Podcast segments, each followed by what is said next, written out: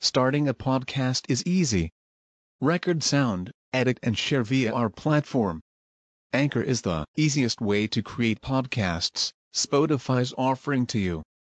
Distribute your podcasts to the most popular listening platforms, including Spotify, Apple Podcasts, Google Podcasts, and more, with just one tap. Download the free app to start your podcast with the versatile platform from Anchor. Thank you.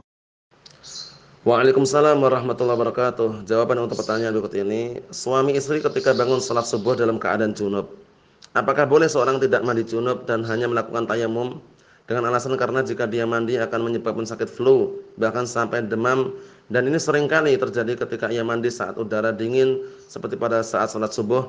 Apakah boleh hanya melakukan tayamum dalam keadaan junub untuk menghindari agar tidak sakit?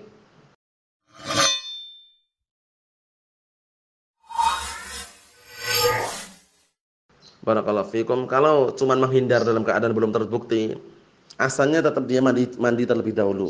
Tapi kalau terbukti setiap mandi sakit, setiap mandi sakit, maka fattaqullaha masata'tum. Bertakwalah kepada Allah taala semampu kalian. Nah, barakallahu fikum. Dalam artian kalau misalkan dia tidak mampu menggunakan air, maka tayamum. Tayamum, kedua-duanya tayamum.